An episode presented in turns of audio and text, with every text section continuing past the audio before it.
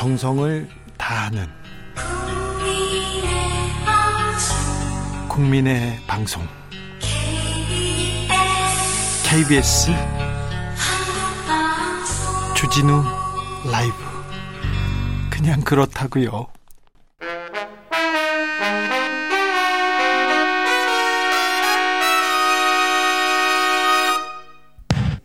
주진우 라이브 돌발 퀴즈. 오늘의 돌발 퀴즈는 객관식입니다.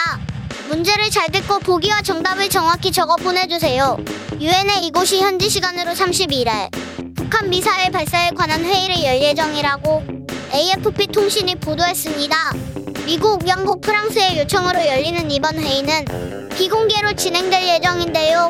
유엔 회원국들의 평화와 안보를 담당하는 주요 기구로 안전보장이사회의 줄임말인 이것은 무엇일까요? 보기 드릴게요. 보기 1번 안보리, 2번 안녕히. 다시 한번 들려드릴게요. 1번 안보리, 2번 안녕히.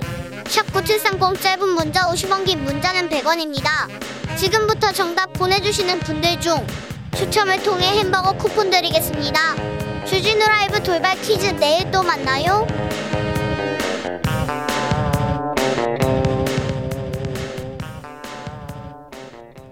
주진우 라이브 2부 시작했습니다. 지역에 따라 2부에서 들어오신 분들 있으시죠? 어서 오십시오. 잘 오셨습니다. 7시까지 함께 해 주십시오.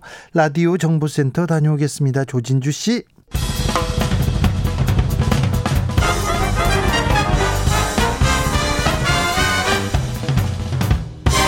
훅 인터뷰 훅 인터뷰 이어가겠습니다. 드디어 김정은 노동당 총비서 겸 국무위원장이 등장했습니다. 다음 달에는 남북통신선 복원하겠다고도 했는데요. 아, 대화할 것처럼, 대화할 것처럼 하다가 미사일을 발사하고 온탕 냉탕 오가고 있는 북한의 행보 어떻게 봐야 할지, 그리고 김정은 국무위원장의 메시지는 또 어떤 뜻이 담겨 있는지 살펴보겠습니다. 홍현익 국립외교원장 안녕하세요. 네, 안녕하십니까. 국립 외교원장 되시고는 처음 모십니다. 어떻게 좀 많이 달라졌습니까? 바쁘십니까? 네, 제가 이제 공무원 신분이 돼서요. 네. 또 말도 저 조금 더 조심해야 되고 네. 제가 이제 얘기하는 게 전문가가 아니라 이제 어이 정부의 꼭 대변인처럼 돼서요. 네. 어 제가 아주 조심스럽게 그러나 그렇다고 이제 사실에 어긋나는 얘기를 해서는 안 되니까 네. 신중하지만 정확한 말씀을 드리도록 노력하겠습니다. 알겠습니다. 정부가 잘못하면 또 따끔하게 또 얘기해 주십시오. 아니, 김정은 북한 국무위원장이 드디어 입을 열었습니다. 아, 어떻게 봐야 됩니까? 네, 일단은 다행이라고 생각하고요. 네. 어, 김여정이 두 차례 에, 담화를 발표해서 어, 남북 관계가 좀 굉장히 빨리 갈 거라고 이제 예상을 이제 많은 분들이 하셨을 텐데. 네, 정상회담 얘기도 했고요. 네, 그러나 이제 이건 나의 개인적인 의견이다 이렇게 못을 박았고 또 조건부였기 때문에 저 많은 전문가들은 한두 번 한국을 좀 테스트할 가능성이 있다. 그러나 큰 물줄기는 대화 쪽으로 가고 있는 것이 아닌가 이렇게 이 대부분의 전문가들은 그 정도 생각하고 있었는데요. 네. 그래서 이제 조금 놀라셨겠지만 이제 극초음속 어, 미사일이라고 해서 이 미사일을 또 발사해서 예. 우리 정부가 어떻게 나오나 본 거죠. 네. 근데 이제 우리가 도발이라는 말을 하지 마라 이래가지고 에, 도발이라는 표현은 안 했지만 어, 청와대에서 NSC 한 다음에 에, 유감 표명을 했죠. 예. 유감 유감하고 이제 도발에 뭐 좀 차이가 있다라고 미- 있는 거기 때문에 네. 북한에서는 어, 우리 정부도 충분히 상호 존중을 할 어, 의사가 있다 이렇게 판단을 하고 에, 그 북한의 국회에 추, 출연해서 어, 김정은 위원장이 사실 2년 반 만인가에 나온 겁니다 지금. 네. 이 웬만해서는 국회에 안 나가거든요. 예. 북한의 최고인민회의라는 국회. 근데 여기 나가가지고 이틀째 등장해서 어 10월 초에 남북통신선 복원하겠다 이렇게 발표를 했기 때문에 이제는 김정은이 발표했으니까 이거는 뭐 기정사실이라고 볼 수 있고요. 네. 뭐 큰 변화가 없는 이상 남북 관계는 조금씩 어, 속도가 문제지 앞으로 나갈 것 같으로 보인다. 이렇게 갈수 있다는 거죠. 문 대통령이 종전선언 제안하고 그다음에 김정은 위원장이 상호 존중 보장되고 적대시 정책 철회하면 어떻게 뭐 만나겠다 이런 만나겠다까지는 아니지만 어 남북 관계 회복된다 이런 얘기를 하는 걸 보면 아 남북 정상회담 그리고 남북 대화로 지금 걸어가고 있는 거죠. 잘 가고 있는 거죠. 잘 가는 첫 단계는 시작됐다 이렇게 보시면 될 것 같고요. 예. 그러나 아직 조건이 있습니다. 네. 뭐 상호 존중이 이제 그 우리 정부가 계속 그런 태도를 유지하느냐 네. 또 적대시 정책을 폐지해라는 것도 우리에게도 얘기는 하고 있는데 그 주- 구체적인 내용은 얘기 안 했기 때문에 네. 또 당장이 이제 한미연합훈련은 내년 봄이기 때문에 일단 한미연합훈련 가지고 뭐 뭘 얘기하지는 않겠고 또 미국의 전략 자산 뭐 어 그 전략 폭격기 같은 게 오는 거를 이제 문제 삼고 있는데 이것도 당분간 올 것 같지 않고요. 에, 그런 상황에서 보면 우리 정부도 대화를 하겠다고 하는 의사가 분명하기 때문에 네. 에, 아마 신중한 태도를 우리도 보일 테고 어 그렇게 되면은 결국은 어 김여정이 얘기한 어 직접 대면은 아니더라도 화상으로라도 남북 정상회담은 될 수 있다. 그런 희망을 가지고 있는데 이제 중간 과정에서 남북 공동 연락사무소 복원을 얘기를 했어요. 김여정이. 예. 이걸 가지고 아마 한국의 지금 보수 야당에서는 어 이게 북한이 일방적으로 파괴했는데 그냥 복원한다고 이게 그냥 그렇게 될 문제냐 이렇게 따질 여지는 있을 거라고 이제 예상이 됩니다. 예. 그런데 이제 우리 정부나 여당이 야당도 잘 설득해서 한반도에서의 평화라고 하는 게 단순히 뭐 비용 문제가 중요한 것이 아니라 민족의 미래를 위해서 지금 어 미국도 적극적으로 지금 북핵 문제 해결에 나서지 않는 상황에서 남북 간에라도 불씨를 살려서 이거를 동력 삼아서 북미 간의 대화가 되고 차기 정부가 다시 재창출이 되느냐 아니면 보수 정부로 넘어가느냐는 국민들이 선택할 거 아니겠습니까? 네. 근데 차기 정부의 에, 남북 관계가 정상화가 된 상태에서 어느 어느 정권에게라도 물려주는 게 좋지. 남북 관계가 최악의 상황에서 차기 정부에 물려주면 앞으로 다음 정권 5년에도 또 안 좋아질 가능성이 있거든요. 네. 그건 우리 민족 전체의 불이익이기 때문에 우리 지금 정부로서는 마지막까지 최선을 다해서 어 남북 간의 관계를 정상화해서 비핵화도 최소한 어 시- 초기 단계라도 밟고 나서 차기 정부에 넘겨주도록 최선을 다할 방침으로 저는 알고 있습니다. 예전에 북한은 남한은 빠져라 이런 태도를 보이기도 했는데 지금 북미 대화보다 남북 대화를 먼저 하고자 한다 이런 의지로 읽어도 되는 거죠? 지금 명확하게 김정은의 태도를 보면 그렇게 읽혀집니다. 그렇죠. 우리라도. 네. 예. 2008년을 재현해 보자는 거예요. 네. 그거는 이제 제일 큰 이유는 물론 바이든 행정부가 어 대북 정책에 대해서 재검토를 했다라고 하면서 어 과거의 전략적 인내라고 하는 오바마 정부의 정책도 안 하겠고 트럼프처럼 좀 굉장히 급- 급속한 속도로 정상회담부터 막 해서 정상끼리 합의로 나가는 그런 방식도 안 하겠다라고는 했지만 실질적으로 지금 북한이 미국에 대해서 상당히 좀 유감을 표명하고 있는 것은 단순히 지금 어, 조건 없이 대화만 하자고 미국이 할 뿐이지 김정은은 이미 트럼프 대통령에게 상당히 기만당했다라고 생각하고 있는 거거든요. 네. 그거는 너무나도 분명합니다. 왜냐하면은 어, 싱가포르 정상회담에서 트럼프 대통령이 약속했던 북미 관계 정상화와 한반도 평화 체제 구축에 대해서 미국이 사실 아무런 행동도 하지 않았기 때문에 거기에 대해서 북한은 자기네들은 핵실험장을 뭐 북락시키고 장거리 미사일 실험장도 해체시키다가 미국이 아무 행동도 안 하니까 안 했지만 인질도 석방하고 유해도 송환하고 장거리 미사일도 안 쏘고 핵실험도 안 했고 했던 이런 그 북- 김정은은 체면을 구기면서까지 양보적인 조치를 했는데 미국은 아무것도 안 했으니까 지금 북미 간에 아무 일도 없던 듯이 대화할 수는 없고 미국이 뭔가 적대시 정책을 어 저 변경시킨다고 하는 성의 표시를 해야 대화에 나가겠다라고 벌써 한 2년 전부터 김정은이 얘기하고 있는데 네. 김정은의 입장에서 보면 자기가 얘기한 건 다 무시하고 아무 조건 없이 대화에 나오라고 하니까 아무것도 뭐 북핵 문제에 대해서 잘 그 관심을 안 가지시는 분들은 미국이 대화하자는데 왜 북한이 안 나가지 이렇게 생각하실 수 있지만 제가 보는 전문가로서 보기에는 어 북한이 양보를 사실상 몇 가지 했기 때문에 미국이 지금 태도보다는 한 단계 더 진일보된 뭔가 북한이 생각하기에 아 하나 양보했구나 이런 것을 주지 않으면 북한은 대화에 나오지 않을 것 같습니다. 어, 김정은 위원장의 연설에 미국이 즉각 반응했습니다. 미국 국무부에서도 적대적 의도가 없으면서 아, 북한과 만날 준비가 돼 있다. 전제 조건 없이 만날 준비가 돼 있다고 이렇게 입장을 냈는데 이건 어떻게 봐야 됩니까?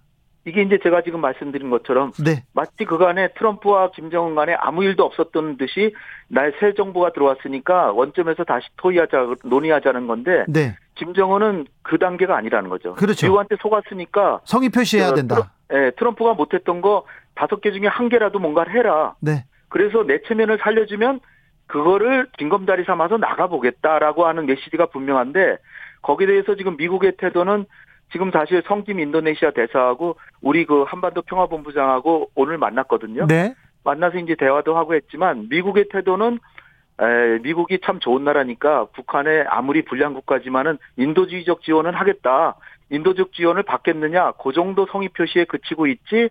이를테면 한미연합 훈련을 뭐 안 하겠다느니 뭐 어, 제재를 좀 완화해 주겠다든지 그런 거 북한이 진짜 바라는 거에 있어서는 아무런 진전이 없다라고 북한에게 보이기 때문에 지금 이 상태로 미국이 아무 조건 없이 대화에 나오라. 우리는 대화에 준비가 돼 있다라고 100번을 외쳐봐야 네. 김정은이 나올 가능성은 저는 크지 않다라고 보입니다. 아 그러면 미국의 좀 성의 표시, 미국이 움직이지 않으면 남북 대화의 진전이 조금 어려울 수도 있네요. 그렇지만은 지금 미국의 태도 중에는 어 5월 달에 문재인 대통령께서 미국 가셔가지고 어 바이든 대통령으로부터 나 아, 한국의 대북 대화 관여 협력에 대해서는 지지한다라고 의사 표명을 했기 때문에 미국의 국가 원수가 지지를 했기 때문에 남북 관계가 지금 조금 더 진전하는 건 적어도 미국이 지켜볼 겁니다. 종전 선언에 대해서 대해서도 미국에서 지금 좀 지지를 받은 거 아닙니까? 지지라기보다 뭐 열려 있다 뭐 이렇게 하고 있고 제가 볼 땐 미국의 속내는 종전 선언을 쉽게 해주지는 않을 것처럼 보이는데요. 네. 만약 종전 선언에 대해서 긍정적으로 진짜 반응하고 나온다면 북미 대화도 될 수 있다라고 보이는데 지금 미국의 태도는 거기까지는 아닌 것처럼 보이고요. 네. 단지 이제 대북 인도적 지원 뭐 이거 하겠다는 건데 그거 가지고는 좀 부족하지 않은가 예. 이렇게 생각이 됩니다. 아, 남북 정상회담 100, 100이라면 몇 퍼센트까지 와 있는 것 같습니까? 지금 현재? 내년 5월이 이제 어, 차기 대통령이 이제 취임하는데요. 그때 너무 늦습니다. 내년 봄- 내년 5월까지는 될 것 같은데 예. 지금 이제 전문가들의 얘기는 뭐냐면은 어 베이징 올림픽까지는 될 가능성이 꽤 있다. 네. 그러나 베이징에 베이징에서 남북 남북 중이라든지 남북 미중 4자 정상회담이 된다고 해도 조금 늦은 거 아니냐. 네. 왜냐하면은 지금도 상당히 대선 열기가 막 불타오르고 있는데요. 그렇죠. 내년 2월쯤에는 뭐 대선이 얼마나 그 중요한 문제가 되겠습니까? 아, 또 그- 너무 뜨겁죠. 야, 야다, 야권에서 이것도 평화 평화 가지고 또 대선에 영향 주려고 그런다 막 그럴 거기 때문에 제가 볼 때는 만약에 남북 관계 개선이 된다면 조금 빠른 속도로 가서 적어도 어 11월 이전에는 돼야 된다. 네. 왜냐하면 그렇죠. 노무현 대통령도 10월달에 정상회담 했는데요. 네. 그때도 야당에서 이것 저그 대선을 위한 쇼다 또 이렇게 했기 때문에 네. 가능하면은 남북 관계 개선이 된다면 빠른 속도로 가는 게 오히려 더 좋지 않나 이렇게 생각이 됩니다. 정세균 정세현 전 장관도 11월 중 12월 중에 빨리 정상회담 하는 게 좋다 이렇게 얘기하고 기대한다고 했는데 아무튼 네. 남북 대화를 정상회담을 대선 쇼 정치 쇼로 이렇게 좀 규정하는 그런 야당의 그 모습은 어떻게 보세요? 제가 한마디로 말씀드리면요. 어, 독일의 경우에는 1960년대 말 70년에 에, 그 동방 정책을 통해서 1973년에 유엔에 가입했는데요.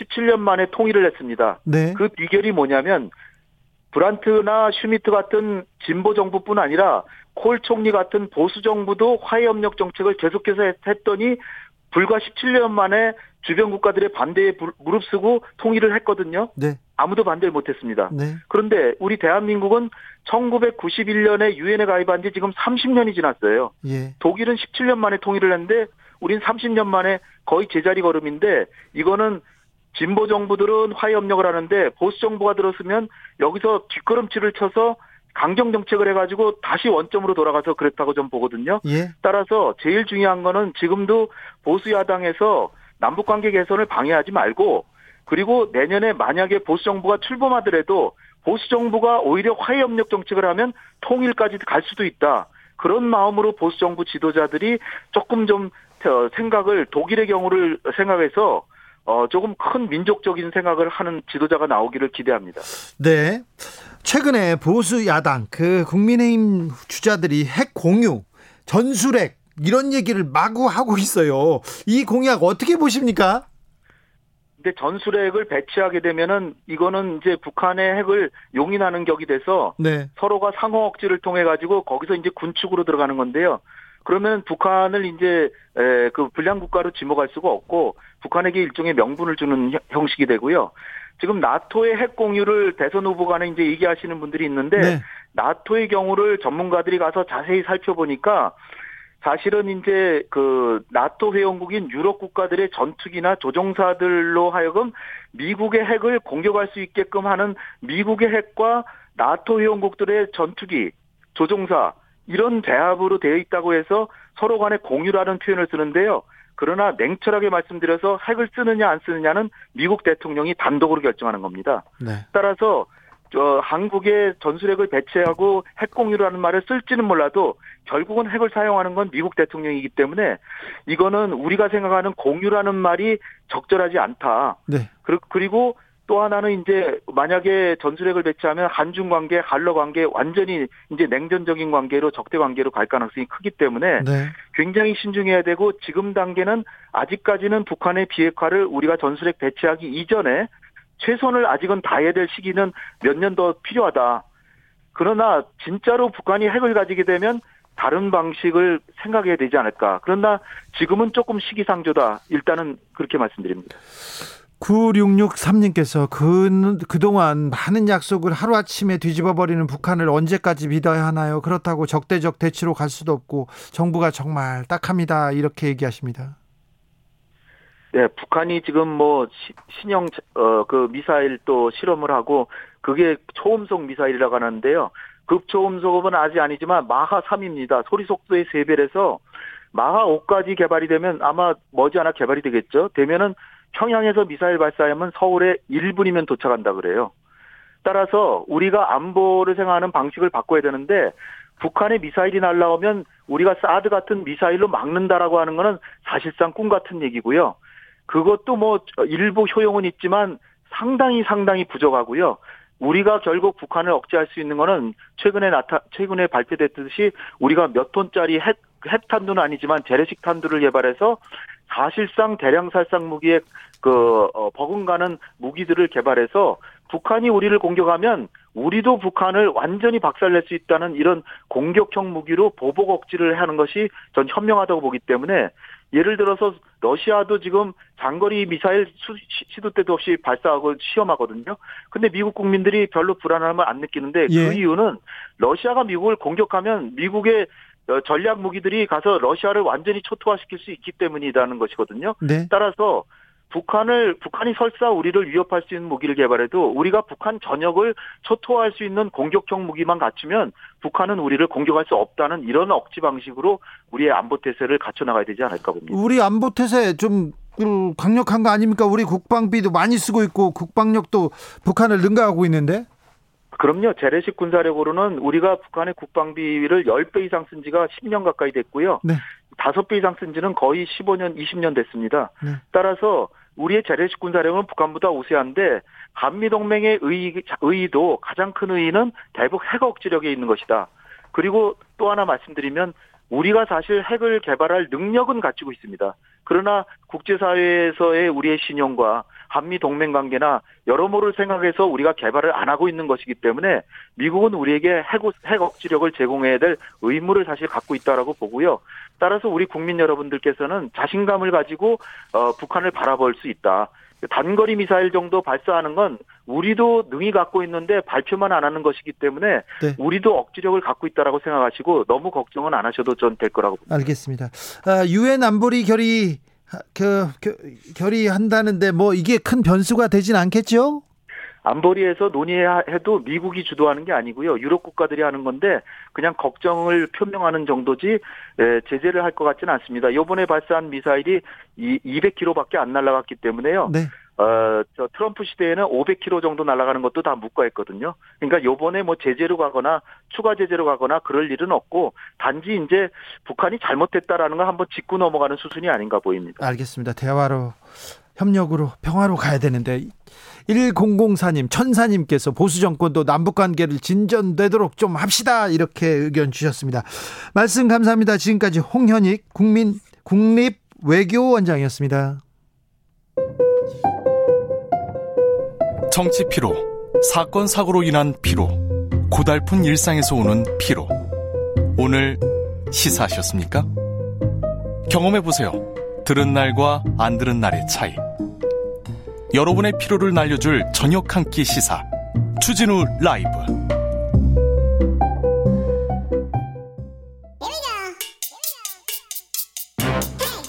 뉴스를 향한 진지한 고민 기자들의 수다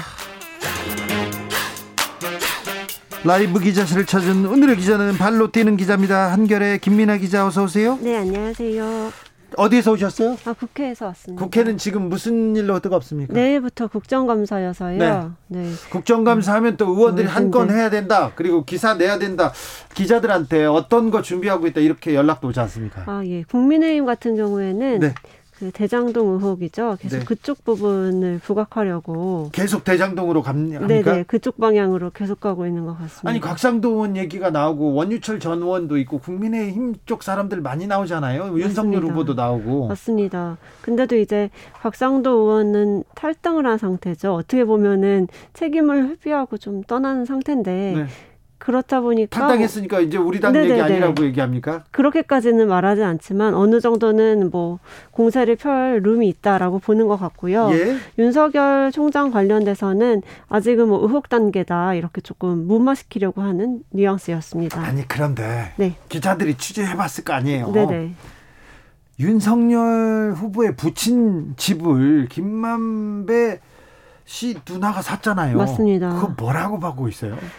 근데 그렇게 우연히 겹치는 것을 네. 어떻게 해석할 수 있을지 저도 약간 정말 황당한 일인 것 같은데요. 국민의힘 쪽에서는 계속 우연이다, 윤 전 총장은 몰랐다 이렇게 말을 하고 있는데 사실 근데 윤석열 캠프 말고 다른 캠프에서는 또 다른 얘기 할 거 아닙니까? 일단 가장 공세를 펴고 있는 거는 아무래도 경쟁자인 홍준표 의원 쪽이겠는데요. 네. 뭐 특검으로 다 이제 수사를 해야 된다라는 입장을 계속 강조를 하고 있고, 네. 그러니까 윤 캠프 안에서도 어. 그 윤 전 총장은 몰랐을지 몰라도 그 일방적으로 화천대유 쪽에서는 알고 접근을 했을 수 있다 이렇게 조금 어떻게 보면은 우리 책임은 아니다 이런 정도의 그, 아, 그 주장은 네, 하고 있습니까? 있는 것 같습니다. 네. 네. 자, 국민의힘에서는 대장동 의혹으로 민주당에서는 고발 사주. 맞습니다. 고발 사주에서 일단 검사들의 검사들이 음, 정황이 나왔어요. 맞습니다. 오늘 그 손준성 검사 말고 또 다른 검사가 같이 이제 공수처로 이관이 되면서 계속 수사가 진행될 것으로 보이는데요. 네. 어떻게 되는지에 따라서 윤석열 총장은 이 두 사건에 다 발을 걸치고 있어가지고 예.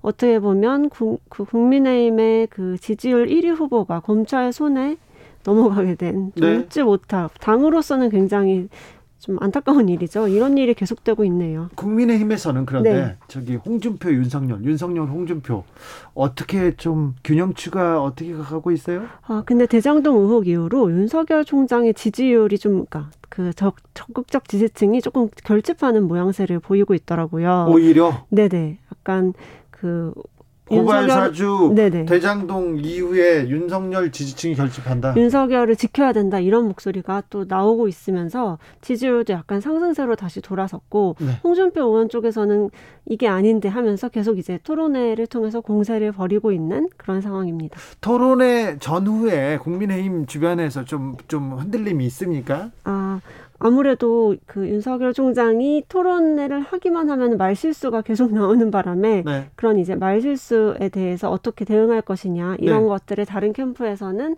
많이 이제 공세 방향으로 가져가고 있고 기자들도 어 이게 정말 맞는 말인지를 팩트 체크를 빨리빨리 해야 되기 때문에 굉장히 쉽지 않은 국민의힘 지지자나. 국민의힘 당 내에서는 네. 윤석열의 입이 조금 불안하다, 좀 걱정합니까 많이? 아직 정치인의 wording이 아니다. 예. 정치인의 그 메시지를 내기에는 부족하다. 이런 얘기가 많은데 많은 그 정보들을 아마 보고를 받고 그걸 토대로 토론에 나설 것이잖아요. 네. 근데 이제 본인이 그렇게 정리해준 워딩들을 어쩔 때는 잘 쓰지 않고 본인의 이제 검사 출신이잖아요. 네. 검사 때 그 말투로 그그 뭐라고 할까요? 메시지를 내놓는 방식으로 하다 보니까 예. 사고가 계속 나는 것 같아요. 얘기 잘 안 듣는구나. 네네. 캠프 얘기를 잘 안 듣는구나. 윤석열 캠프에는 또 큰 그 흐름이 큰 뭐 변화가 있습니다. 가장 중요한 멤버였던 장제원 총괄실장. 네 예, 빠졌어요. 네, 빠졌고 이제 월요일 목요일 진행되던 회의 주제를 윤한홍 의원이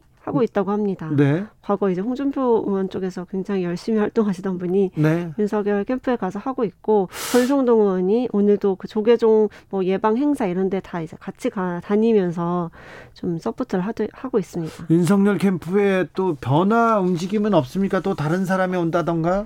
아, 좀, 좀 이렇게 멀리서 들리는 말로는 네. 김종인 위원장이 이제 등판할 때가 되지 않, 않았냐 그러니까요. 이런 얘기가 나옵니다. 김종인 전 비대위원장 뭐 하나 이런 분들이 있는데 윤석열 후보하고 이렇게 교감하고 있습니까? 어, 윤리석 대변인이 원래 그 김종인 비대위 대변인 하다가 네. 지금 윤석열 캠프에 수행을 하면서 대변인을 같이 하고 있거든요. 네, 그 윤 전 의원이 핵심으로 지금 활동하고 있죠. 네, 이제 그분이 어떤 역할을 맡은지를 두고서 김종인 위원장이 올 것이다, 안 올 것이다 이런 얘기가 나왔었는데 네, 가- 사실 가장 큰 걸림돌이 장재원 의원이었습니다. 네. 장재원 의원이랑 김종인 위원장 사이가 굉장히 안 좋았거든요. 네. 근데 장재원 의원 자리가 빠지면서 김종인 위원장이 올 명분이 되게 충분해졌다. 현재 상황은 그렇게 진행되고 있는 것 같습니다. 그렇습니까? 이번 국감에서 조금 들여다봐야 될 주목할 점도 있습니까? 아, 일단 아까 말씀하셨듯이 대장동 의혹 그리고 고발사주 의혹 이렇게 두 가지가 큰 줄기로 가게 될 것 같고 네. 또 항상 그 국감 하면은 대기업 총수들 많이 나와서 누가 나온지. 네. 네 그게 또 관심사였기도 하고 네. 또 국감 때만이어야 그들이 나와서 여러 가지 또 지적받을 부분들을 지적하고 이번에는 고치는 누, 그런 모습이. 누가 나온답니까? 아, 이번에는 그 대기업 CEO 중에서는 플랫폼 갑질 논란의 정중앙에 서 있는 김범수 카카오 이사회 의장, 그리고 한성숙 네이버 대표, 김범준 우아한 형제 배달의 민족 운영사죠. 거기 대표, 그리고 류긍선 카카오 모빌리티 대표 등이 이제 나와서 뭐 갑질 논란에 대해서 입- 입을 열게 되었고요. 네이버의 저기 주인이라는 이해진 씨는 빠졌네요. 네네 그분은 아- 내보지 않고 한성숙 대표로 정리가 된 것 같습니다. 네. 그리고 뭐 애플, 페이스북 한국 지사장들도 증인석에 나오게 됩니다. 네. 또 당근마켓, 쿠팡, 뭐 야놀자 대표, 넷플릭스, 더 코리아 팀장 등등도 증인으로 채택돼서 또 특이한 증인이 있습니까? 아. 또 그 일본 출신 방송인 사유리 씨가 복지 네. 국감에 참고인으로 나와서 비혼 출산 문화에 대해서도 이렇게 전달한다고 합니다. 사유리 씨가 국감에 나오는군요. 네네. 네. 아, 아무튼 이번 국감 플랫폼 국감이 될 거라는 얘기도 있습니다. 자, 민주당 경선 쪽으로 가볼까요? 민주당은 어떻습니까? 아, 지금 5시부터 TV 토론회가 12번째 TV 토론회가 진행되고 있는데요. 12번째. 아우, TV 토- 토론 너무 많이 해. 네, 너무 많이 합니다. 네. 지금 하, 진행이 되고 있는데 김두관 의원이 드롭을 하면서 지금 후보 숫자가 4명으로 좁혀졌고 네. 아무래도 명락 대전이라고 불리는 네. 이재명 후보, 이낙연 후보의 치열한 그런 공방이 계속되고 있습니다. 요즘은 그, 그, 이명, 그, 이낙연, 네, 이재명 이재명. 두 후보 간에 어떤 문제로 이렇게 좀 약간 이렇게 그 좀 갈등이 좀 있어요? 음, 어, 오늘 아침에 네. 그 이낙연 후보 캠프의 서른 의원의 말 때문에 한바탕 시끄러웠는데요. 또 서른 의원이군요. 맞습니다. 좀 입이 세신 분이시죠. 네. 서른 의원이 그 라디오 프로그램 출연하셔가지고는 사퇴 후보의 표를 무효 처리하는 것에 대해서 이거는 맞지 않는다라고 하면서 어, 이 부분 때문에 불복을 할 수 있다라는 취지의 말, 발언을 해서 굉장히 시끄러웠습니다. 불복이요? 네네. 사실 경선은 정말 그 수십만 명의 국민 경선단들이 이렇게 투표를 해서 지금 한 명의 아니 그리고 이거는 뽑는 민주당 선관위에서 지금 네네. 정해놓은 정해놓은 법이지 않습니까? 이건 맞습니다. 따라야 되는데 또 얘기하다가 또 불복 얘기까지 나왔어요? 네, 어떻게 말하셨냐면요. 이 문제가 해결되지 않으면 가처분 신청 등 할 수 있는 모든 조치를 다하겠다. 아이고 이런 그런 위험을 피하기 위해서는 지금이라도 재해석을 해, 해달라 이렇게 얘기를 하고 있습니다. 지금 사퇴하는 후보들이 한 한 명두명 나오면서 이낙연 후보 캠프 쪽에서는 아니 근데 네, 서른 의원 그런 거죠. 서른 의원은 좀 네. 강경파기 때문에 네네. 그분은 입이 너무 세 이런 얘기가 나올 수도 있는데 네네. 다른 캠프의 다른 사람들도 비슷한 입장입니까? 아, 네. 홍영표 의원이 지금 이낙연 캠프에서 공동 선대위원장이죠. 받고 있는데 사퇴 후보 표를 묘- 모효 처리하는 것은 결선 투표를 도입했던 정신이나 배경에 맞지 않는다. 이렇게 지적하는 말을 했습니다. 강다솔님께서 불복이라는 말은 함부로 꺼내면 안 되는 겁니다. 민경욱 씨랑 다를 바가 없어요. 얘기합니다. 그러면 이, 이거 굉장히 좀 논란이 될 것 같은데요. 다른 캠프 입장은 어떻습니까? 네, 일단 그 이재명 캠프 쪽에서는 화들짝 놀라면서 오히려 불공정 시비 논란을 불러올 수 있다라는 우려의 메시지가 나왔습니다. 네.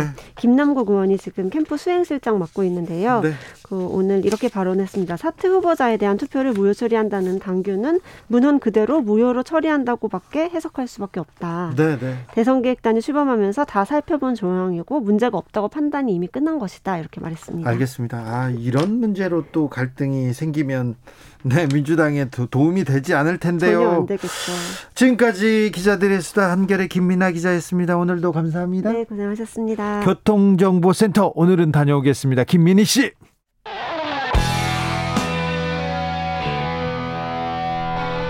스치기만 해도 똑똑해진다. 드라이브 스루 시사 주진우 라이브